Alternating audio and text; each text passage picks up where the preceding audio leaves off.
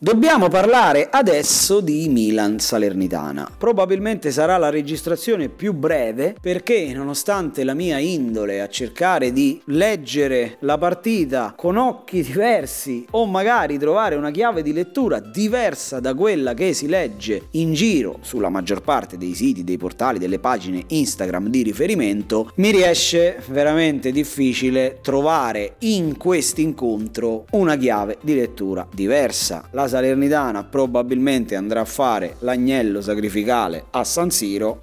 Salernitana che fra l'altro non ha neanche giocato tra virgolette così male contro la Juventus. Quello che c'è è che comunque è una squadra che ci mette tanta voglia, che ci mette tanto impegno, ma si sgretola alla prima difficoltà. Si sgretola perché probabilmente l'uomo preso per far sì che i compagni si aggrappassero a lui, ovvero Ribery, vive comunque un momento calante dal punto di vista fisico della propria carriera, è quasi più assente che presente. L'altro investimento importante che ha fatto la Salernitana, ovvero Simi, non sta rendendo. Per assurdo, uno dei migliori che ho visto nelle ultime uscite, perché ho quotato le partite della Salernitana, è Bonazzoli, che poverino l'ho visto fare di tutto nelle ultime tre partite. Gli ho visto fare il regista, gli ho visto fare l'incontrista, gli ho visto fare l'esterno, gli ho visto fare la seconda punta e in mezzo ha anche messo dentro uno o due gol. Insomma, il poverino sta cantando e portando la croce, però è veramente una cattedrale nel deserto. Il livello proprio tecnico dei suoi compagni è nettamente inferiore. In questa partita francamente faccio difficoltà persino a darvi dei nomi, ovviamente per quel che riguarda i calciatori sconsigliati, ma naturalmente dobbiamo farlo e partiamo proprio dal calciatore sconsigliato consigliato che in questa partita porta il nome di Ballo Touré.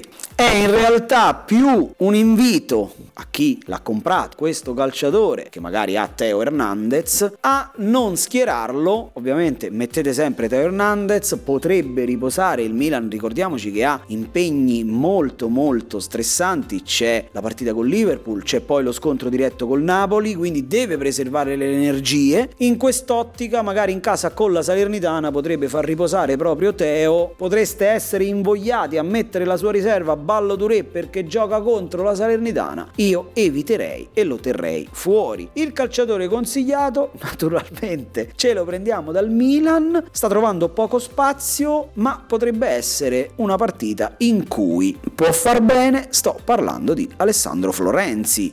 Anche qui è un ballottaggio. Il Milan, ricordiamoci che ha fuori un po' di gente, c'è Kier che si è operato, c'è Calabria che non è ancora al meglio. Vedremo se giocherà Kalulu terzino o se invece verrà spostato al centro per far rifiatare Tomori, o magari per giocare insieme a Tomori, visto che nell'Under ventuno francese Kalulu fa il difensore centrale, per magari dare spazio a Florenzi. Florenzi naturalmente offre un'alternativa anche davanti e non mi sorprenderei se nelle rotazioni a partita in corso dovesse entrare Alessandro Florenzi. Chi ce l'ha, quei pochi temerari che l'hanno comprato, potrebbero cogliere questa partita proprio per schierarlo dal primo minuto. Dentro Alessandro Florenzi.